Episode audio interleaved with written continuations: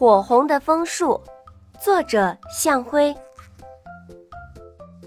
森林日报准备出一期先进人物事迹专版，秋风大记者出发了。秋风首先飞到果园，红彤彤的果子，笑盈盈地说：“ 我们刚刚上了日报的头版头条，你还是去找别人吧。”秋风又飞往菜地，他想写一写这些默默无闻的白菜、萝卜。谁知电视台捷足先登，正在菜园里拍摄专题片。该去采访谁呢？秋风内心有点失落。一条小溪，叮叮咚咚，边走边说：“你何不去采访枫树呢？”采访他们夏天动人的事迹。对呀，越是不起眼的人物，越能挖掘出闪光点。秋风感慨。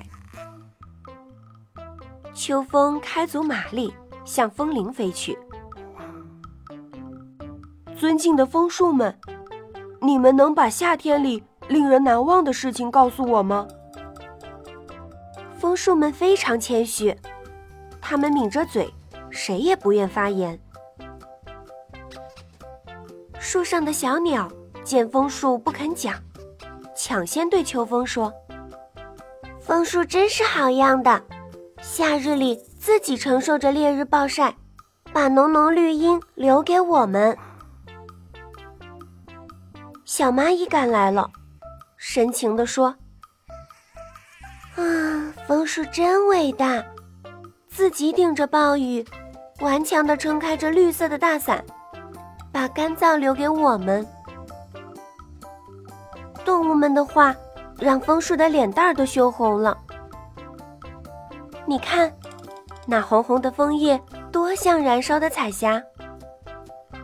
秋风赶紧按下快门，照下这珍贵的瞬间。